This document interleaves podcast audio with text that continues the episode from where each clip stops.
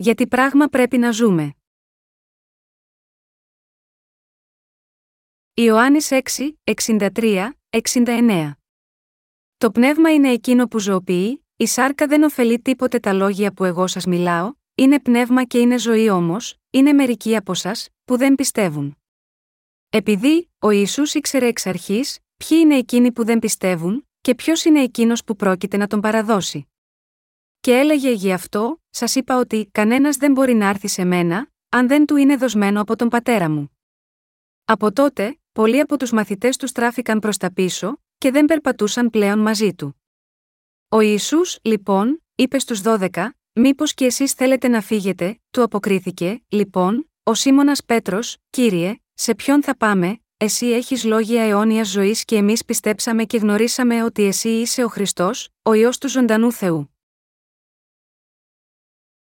Για ποιο λόγο ζούμε εσύ και εγώ τώρα, εργαζόμαστε για κάτι που φθήρεται, ή για κάτι που θα κρατήσει αιώνια και δεν θα φθαρεί ποτέ; Με άλλα λόγια, εργαζόμαστε για να σώσουμε τις χαμένες ψυχές που υπάρχουν μέσα σε όλο τον κόσμο, και ζούμε για να αναζωογονήσουμε τις καρδιές των ανθρώπων. Κάνουμε αυτό που οφείλουμε, εσύ εργάζεσαι αυτή τη στιγμή για αυτό που είναι αιώνιο και δεν φθήρεται, από τις 24 ώρες μέσα στην ημέρα, πόσες από αυτές τις δαπανούμε σε πράγματα που είναι φθαρτά, μπορεί βέβαια πολύ καλά, να εργαζόμαστε και λίγες ώρες για εκείνο που διαρκεί αιώνια. Δεν δαπανούμε όμως πολύ περισσότερο χρόνο σε πράγματα που είναι φθαρτά, εκτός όμως από αυτό που κάνουμε για τον αιώνιο στόχο μας, κάθε τι άλλο που κάνουμε δεν σχετίζεται με την σάρκα μας, αν όμως εργάζεσαι σκληρά για την σάρκα σου η οποία πρόκειται να σαπίσει κάποια στιγμή, τότε πραγματικά χάνεις τον χρόνο σου. Σίγουρα, μερικές φορές αποζητάμε πράγματα που φαίνονται ότι είναι σαρκικά, αφού τα χρειαζόμαστε για να προωθήσουμε την διακονία του Ευαγγελίου. Αν όμως κάτι χρειάζεται για το Ευαγγέλιο, τότε αυτό δεν είναι σαρκικό. Οτιδήποτε ωφελεί το Ευαγγέλιο είναι στην πραγματικότητα πνευματικό. Αγαπητά μου αδέλφια, αν εμείς δεν ζούσαμε για το Ευαγγέλιο, τότε δεν μπορούμε να αποκαλούμε τους εαυτούς μας μαθητές του Ιησού. Αν εμείς είμαστε πραγματικά μαθητές του Ιησού που πιστεύουν στα δίκαια έργα που ο κύριος έκανε επάνω σίγμα αυτή τη γη, τότε πρέπει να γνωρίζουμε από τώρα και το πώς να πορευόμαστε μέσα στη ζωή μας. Ακόμα και αν βρισκόμαστε ωστόσο μέσα σε ένα φθαρτό σώμα, μπορούμε να εκτελούμε αυτό το καθαρό έργο μέσα από το φθαρτό μας σώμα. Συχνά σκέφτομαι πόσοι από τη ζωή μου είναι πραγματικά αφιερωμένοι σε αυτό που διαρκεί αιώνια, σε αυτό που δεν θύρεται ποτέ. Έτσι από τις 24 ώρες την ημέρα, όταν εξετάζω τον εαυτό μου για να δω πόσες ώρες δαπανώ γαμαγιώτα αυτά που δεν φθύρονται, σε σχέση με αυτά που φθύρονται έρχομαι και ανακαλύπτω ότι δεν δαπανώ πολλές ώρες σε έργο σχετικά με πράγματα που είναι άφθαρτα. Κάποιος εργάτης από την Ιεραποστολή μας μέτρησε πόσο χρόνο δαπανούσε στο Ευαγγέλιο, εξαιρώντας το χρόνο που δαπανούσε για ύπνο, φαγητό, μπάνιο και άλλα παρεμφερή και βρήκε ότι δαπανούσε πολύ λίγες ώρες. Οι ώρες που οι άνθρωποι δαπανούν για να ζουν για τα πράγματα που δεν φθύρονται είναι πραγματικά πολύ λίγες. Ακόμα και αν ζούσαμε όλοι μας την ημέρα για πράγματα που δεν φθύρονται, ακόμα και τότε αυτό δεν θα ήταν αρκετό. Ακόμα και αν αφιερώναμε όλη μας τη ζωή, δεν θα δαπανούσαμε αρκετές ώρες ώστε να ζούμε για τα πράγματα που δεν φθύρονται. Με άλλα λόγια, δαπανούμε πολύ λίγες ώρες στην πραγματικότητα για αυτά που είναι άφθαρτα. Εσύ διακηρύττεις το Ευαγγέλιο του Ήδατος και του Πνεύματος.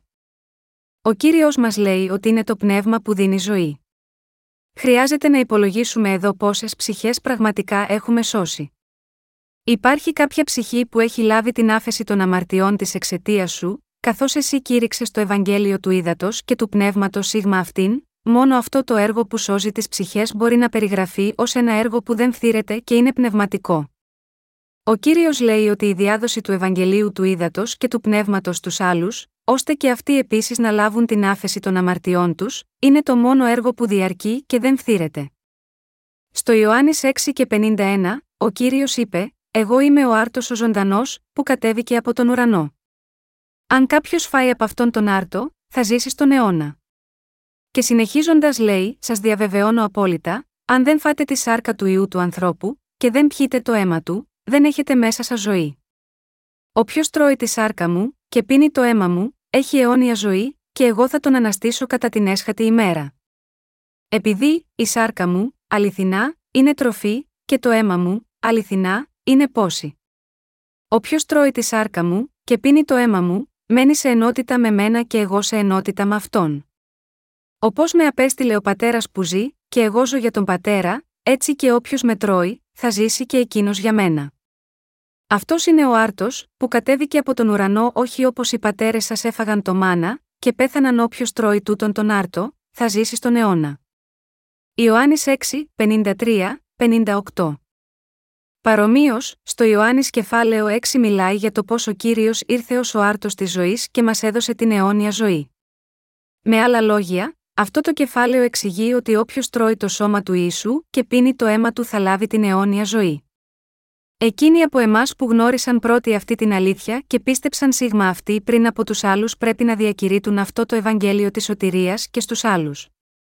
Μόνο τότε εκτελούμε στην πραγματικότητα το έργο που δεν φθήρεται. Αν διαδίδαμε πράγματα που ήσαν δικά μας, όλα αυτά θα χάνονταν μέσα στον χρόνο.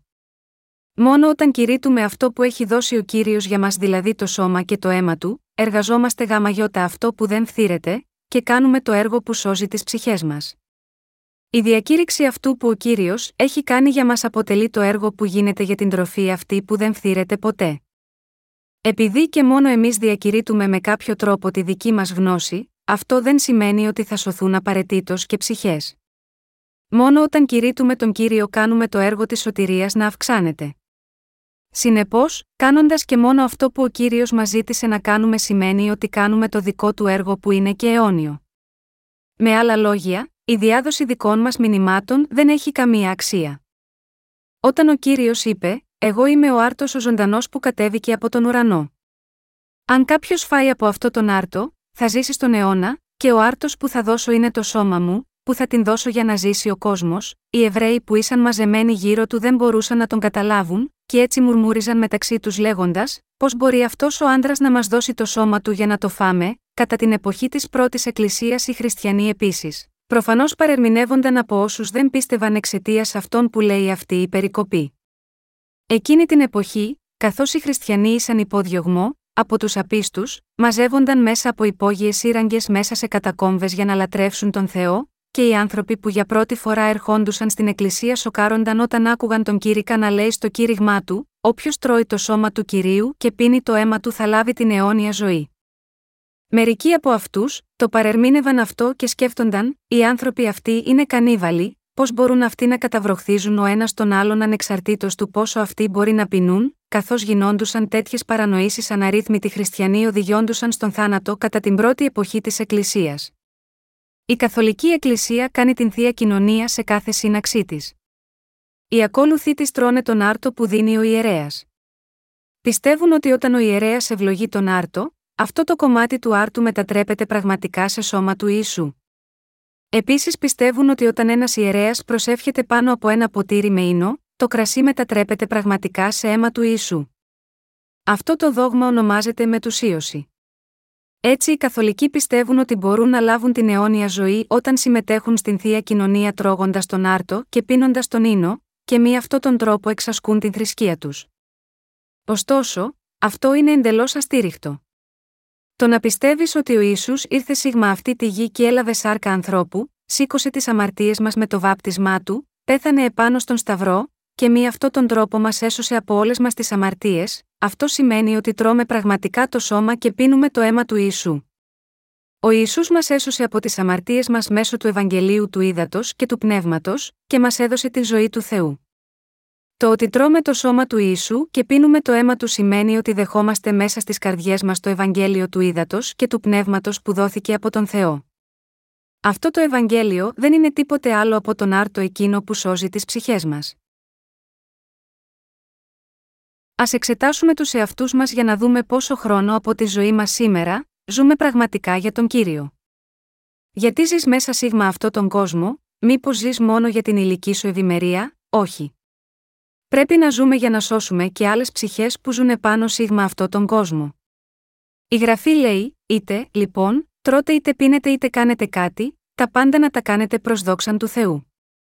1 Κορινθίους 10 και 31 αυτή η περικοπή σημαίνει ότι πρέπει να ζούμε για το έργο της σωτηρίας ψυχών. Με άλλα λόγια, αντί να ζούμε σίγμα αυτό τον κόσμο για κάτι που φθήρεται, πρέπει να ζούμε για το έργο της σωτηρίας ψυχών που είναι νεκρές. Αγαπητά μου αδέλφια, Τι είναι αυτό που μας κάνει να διατηρούμαστε σίγμα αυτή τη ζωή, αν η ζωή σας είναι χωρίς κανένα νόημα, τότε αυτό μπορεί να σημαίνει ότι κάνετε απλά κάτι λάθος. Πρέπει να γνωρίσετε γιατί ζείτε, να αντιληφθείτε ακριβώς για ποιο σκοπό ζείτε μέσα στη ζωή αυτή. Μόνο τότε η ζωή σας θα έχει κάποιο σκοπό. Πρέπει να ρυθμίσετε το μυαλό σας, να γνωρίσει ότι ο σκοπός της ζωής σας είναι να υπακούτε στον λόγο του Θεού και να κάνετε το έργο που εκείνος σας έχει εμπιστευθεί, και πρέπει να ζείτε μέσω της πίστης σύμφωνα με το θέλημα του Θεού. Τίποτα δεν είναι πιο ανούσιο και βαρετό από το να εργάζεστε χωρίς σκοπό, μη γνωρίζοντας γιατί κάνετε αυτό που κάνετε τη στιγμή αυτή. Μήπως αδελφές μου, εσείς ζείτε μόνο για τα παιδιά σας ώστε αυτά να μεγαλώσουν και να γίνουν επιτυχημένα, αλλά τι συμβαίνει αν ζείτε για έναν τέτοιο σκοπό μόνο, αφού θα φροντίσετε τα παιδιά σας όλον αυτό τον καιρό, κάποια στιγμή εσείς μετά θα πεθάνετε και τα παιδιά σας θα σας ακολουθήσουν και εκείνα σίγμα αυτό, φροντίζοντας και εκείνα τα δικά τους παιδιά και θα φύγουν όπως ακριβώς και εσείς. Τι είναι αυτό, αυτό δεν είναι πραγματικά το είδος της ζωής που έζησε κάποιος για κάτι που είναι άφθαρτο. Όσο εσύ ζεις, πρέπει πρώτα να συναντήσεις τον Ιησού και να πάρεις την συγχώρεση των αμαρτιών σου. Και έπειτα πρέπει να εργάζεσαι και να ζεις για τις άλλες ψυχές. Πρέπει να επικεντρωθεί στον στόχο σου για το έργο που διαρκεί αιώνια. Αν δεν ξέρεις για ποιο λόγο ζεις τώρα, δηλαδή αν η ζωή σου δεν έχει σκοπό, τότε η ζωή σου είναι χωρίς καμία απολύτως αξία. Ωστόσο, ανεξαρτήτως από αυτό, οι περισσότεροι άνθρωποι σίγμα αυτό τον κόσμο δεν ξέρουν γιατί ζουν. Τόσοι πολλοί άνθρωποι πέφτουν στον αλκοολισμό ή στα ναρκωτικά, καθώς οι καρδιές τους είναι άδειες. Επειδή κυρίως αυτοί δεν γνωρίζουν γιατί πρέπει να ζουν, δαπανούν άσκοπα τις ημέρες τους μέσα στο στίβο της ζωής, γυρίζοντας αδιάκοπα χωρίς σκοπό μέχρι και την ημέρα που θα πεθάνουν. Η γραφή λέει ότι μια τέτοια ζωή χωρίς σκοπό μοιάζει σαν τη ζωή του κτίνους που φθήρεται, Ψαλμός 49, 20. Και τι γίνεται με σένα λοιπόν, εσύ γιατί ζεις, ζεις μόνο και μόνο επειδή ακόμα μπορείς να αναπνέεις και η καρδιά σου χτυπάει ακόμα, πρέπει να έχεις μία ξεκάθαρη κατεύθυνση μέσα στη ζωή σου, ως προς το γιατί ζεις και γιατί πρέπει να ζεις. Οι ζωές μας είναι διαφορετικές από αυτή του κτίνους, όχι μόνο ως προς το πώς εμείς τρώμε, αναπτυσσόμαστε και κοιμόμαστε. Δεν ζούμε μόνο για να αποκτήσουμε περισσότερα πλούτη και να ζήσουμε μία καλή ζωή, ούτε ζούμε απλά για να φροντίζουμε καλά τα παιδιά μας. Αν αυτά ήσαν ο σκοπός της ζωής μας, πόσο ρηχές θα ήσαν οι ζωές μας, όταν ταΐζουμε τα παιδιά μας για να μεγαλώσουν και να γίνουν πετυχημένα, όλοι νομίζουν ότι αυτά θα μεγαλώσουν μόνα τους. Αυτό όμως δεν στέκει και δεν έχει κανένα νόημα. Από τη στιγμή που γεννιόσαστε, η ζωή σας δεν είναι τίποτε περισσότερο από μία σειρά βημάτων που οδηγούν προς τον τάφο. Πόσο μάταιο είναι αυτό, τι ελπίδα να έχετε σε μία τέτοια ζωή, ο κύριος μας είπε: Εργάζεστε όχι για την τροφή που φθήρετε, αλλά για την τροφή που μένει σε αιώνια ζωή. Ιωάννης 6 και 27, με άλλα λόγια, εκείνος μας είπε εδώ, να εργαζόμαστε γάμα γιώτα αυτό που διαρκεί αιώνια. Επίσης είπε, το πνεύμα είναι εκείνο που δίνει ζωή, η σάρκα δεν ωφελεί σε τίποτα. Ο κύριος μας ήρθε σίγμα αυτή τη γη για να μας σώσει και να μας δώσει την αιώνια ζωή. Και αυτός μας είπε να ζούμε για εκείνο που θα κρατήσει για πάντα. Μας λέει πρέπει να ζείτε κι εσείς όπως εγώ. Να ζείτε για το Ευαγγέλιο, να διακηρύσετε το όνομά μου, και να κάνετε το έργο του Πατέρα που σας κάνει όλους σας ικανούς να λάβετε την συγχώρεση των αμαρτιών σας. Και αφού κάνετε όλα αυτά τα πράγματα, να έρθετε σε μένα. Όταν ο Ιησούς θεράπευσε τους αρρώστους και έθρεψε τους πεινασμένους όπως έκανε στο θαύμα του χορτασμού του πλήθους των 5.000, τότε τα πλήθη άρχισαν να τον ακολουθούν όπου αυτός πήγαινε. Αν και αυτοί τον ακολουθούσαν από σαρκικά κίνητρα, εκείνος ήθελε να τους δώσει πνευματικές ευλογίες. Δάμα γιώτα αυτό το λόγο τους είπε: Κανένας δεν μπορεί να έρθει σε μένα, αν δεν του είναι δοσμένο από τον πατέρα μου. Από τότε, πολλοί από τους μαθητές τους στράφηκαν προς τα πίσω. Ιωάννη 6, 66. Με άλλα λόγια, αν και αναρρύθμιτα άτομα πήραν τροφή για τη σάρκα τους και θεραπεύτηκαν από τις αρρώστιες τους ενώ ακολουθούσαν τον Ιησού όπου πήγαινε, εκείνος με τα τελευταία λόγια που είπε τους έδωσε μία ψυχρολουσία μέσα στις καρδιές τους, επειδή αυτοί αναζητούσαν τα πράγματα αυτού του κόσμου. Τους είπε: Το πνεύμα είναι αυτό που δίνει ζωή, η σάρκα δεν ωφελεί σε τίποτα.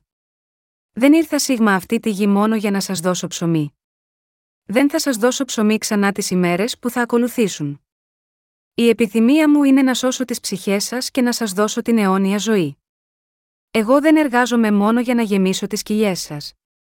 Όταν οι άνθρωποι το άκουσαν αυτό, άφησαν τον Ιησού, σκεπτόμενοι, αν αυτό είναι όπως υποθέτω, εγώ δεν έχω κανένα όφελος από αυτόν πια. Και ανάμεσα στους χριστιανούς σήμερα επίσης, υπάρχουν πολλοί που πιστεύουν στον Ιησού μόνο για να ευημερήσουν στην σάρκα τους.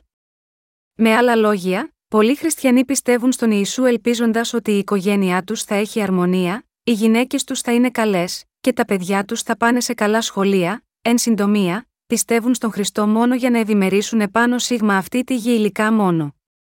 Ωστόσο, ο Ιησούς ήρθε σίγμα αυτή τη γη για να σώσει τα πνεύματα των ανθρώπων, όχι να τους φέρει σε ευημερία στη σάρκα τους.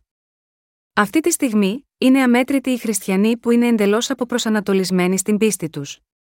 Ο Χριστός ήρθε σίγμα αυτή τη γη για να εξαλείψει τις αμαρτίες των ανθρώπων. Ήρθε για να αναζωπυρώσει τις καρδιές των ανθρώπων που ήσαν φυλακισμένες στην αμαρτία. Συνεπώς, αν εσύ πιστεύεις στον Ιησού μόνο για να ικανοποιείς τις επιθυμίες αυτού του κόσμου, διαπράττεις μια μεγάλη αμαρτία αυτή τη στιγμή. Είναι σοβαρή αμαρτία να πιστεύεις λανθασμένα στον Ιησού, Ιωάννης 16, 9. Έτσι, αν εσύ πιστεύεις στον Ιησού μόνο για να ευημερήσεις επάνω σίγμα αυτή τη γη μόνο, καλύτερα να μαζέψεις τα πράγματά σου τώρα, και να φύγεις από τον Ιησού αμέσως. Θα ήταν καλύτερα να ζήσεις έξω στον κόσμο κοπιάζοντας και έχοντας την έννοια σου εκεί. Αν εσύ ζήσεις έτσι όλη σου τη ζωή, τότε τουλάχιστον θα μπορέσεις να αγοράσεις ένα σπίτι για να έχεις μία στέγη επάνω από το κεφάλι σου και να κερδίσεις κάποια χρήματα στο τέλος ως σύνταξη. Α υποθέσουμε ότι εσύ βγάζεις περίπου 2.000 δολάρια το μήνα από την δουλειά σου.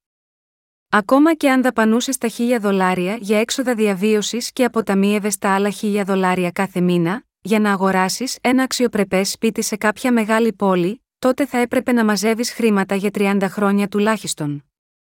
Ωστόσο, αν εσύ αρρώστενες ή τραυματιζόσουν, μπορεί να χρειαζόταν να χαλάσεις όλα σου τα χρήματα που είχες μαζέψει μέσα σε όλα αυτά τα χρόνια. Ακόμα και αν μάζευες χρήματα όλη σου τη ζωή, αυτά που θα άφηνες στα παιδιά σου ως κληρονομιά, δεν θα ήταν παρά ένα σπίτι και ένα αυτοκίνητο. Αφού εσύ θα πέθαινες και θα άφηνες αυτή την κληρονομιά στα παιδιά σου, τι θα είχες να δείξεις στον Θεό, δεν θα είχες να δείξεις τίποτα σίγμα εκείνον. Θα ήσουν σε θέση να πεις στον Θεό, Κοίτα, εγώ έκανα τόσα εκατομμύρια δολάρια όσο ζούσα επάνω στη γη, όχι, δεν θα είχες τίποτα να του δείξεις. Ο κύριος είπε, επειδή, όποιος σας ποτίσει ένα ποτήρι κρύο νερό στο όνομά μου, για τον λόγο ότι είστε του Χριστού, σας διαβεβαιώνω, δεν θα χάσει τον μισθό του. Μάρκος 9 και 41. Ο κύριος θα θυμηθεί πόσο εσύ εργάστηκες για εκείνον. Λίγοι είναι εκείνοι που πραγματικά κάνουν το έργο που δεν φθήρεται ποτέ. Ανάμεσα στους αναρρύθμιτους ποιμένε μέσα σίγμα αυτό τον κόσμο, σπανίως όλοι αυτοί έχουν οδηγήσει έστω και ένα άτομο να αναγεννηθεί. Η πλειοψηφία από αυτούς δεν κάνουν τίποτα σε όλη τους τη ζωή. Επειδή αυτοί οι ποιμένε ζουν για τα φθαρτά πράγματα, και κάνουν και τους άλλους να ζουν για τα ίδια πράγματα, όταν αυτοί πεθάνουν, όλοι τους θα σταλούν στην κόλαση για πάντα. Σας παροτρύνω να θυμάστε τι είπε ο κύριος μας, είναι το πνεύμα που δίνει ζωή. Αυτός μας εμπιστεύτηκε αυτό το έργο που δίνει ζωή. Α γυρίσουμε όλοι μας στο Ιωάννης 6, 67, 68, ο Ιησούς, λοιπόν, είπε στους 12, Μήπως και εσείς θέλετε να φύγετε, του αποκρίθηκε, λοιπόν, ο Σίμωνας Πέτρος, κύριε, σε ποιον θα πάμε, εσύ έχεις λόγια αιώνια ζωής. Ο Ιησούς είπε στους μαθητές, αν θέλετε και εσείς να φύγετε επίσης, τότε πηγαίνετε. Είναι το πνεύμα που δίνει τη ζωή. Εγώ ήρθα για να σώσω τις ψυχές των ανθρώπων, όχι για να θεραπεύω τις αρρώστιες σας. Μπορούμε εδώ να δούμε ότι ο Πέτρος αναγεννήθηκε. Όταν ο Πέτρος είπε, Κύριε, σε ποιον πρέπει να πάμε εμείς, εσύ έχεις λόγια αιωνίου ζωής, εννοούσε τα ακόλουθα, ο λόγος σου είναι ο μόνος λόγος της αιωνίου ζωής, ο λόγος ο οποίος μας σώζει. Ο λόγος σου δεν είναι τίποτε άλλο από τον λόγο του Θεού.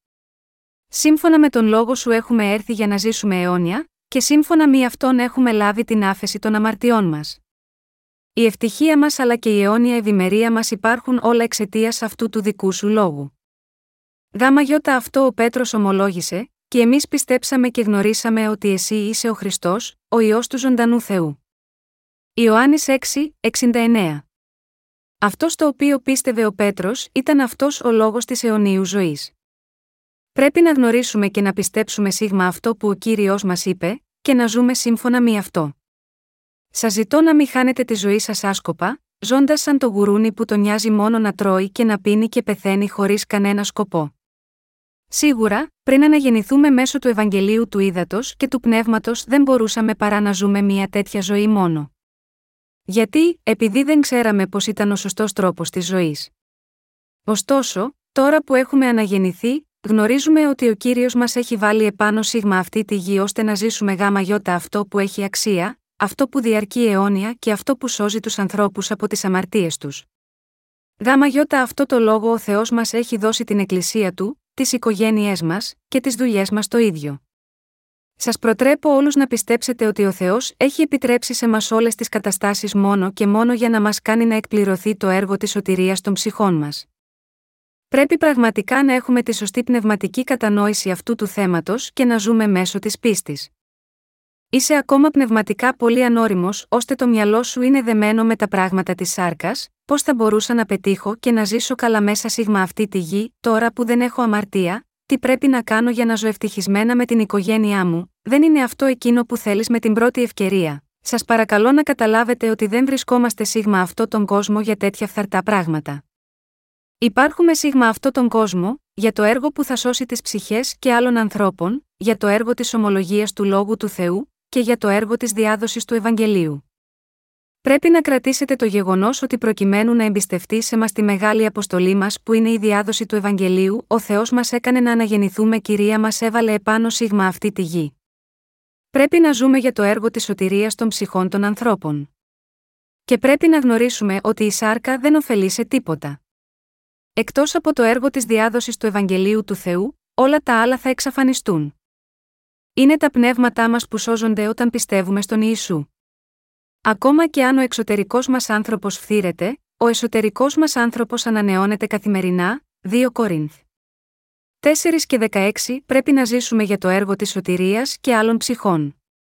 Πρέπει να ζήσουμε το υπόλοιπο της ζωής μας για τον θησαυρό που ποτέ δεν θα χαθεί.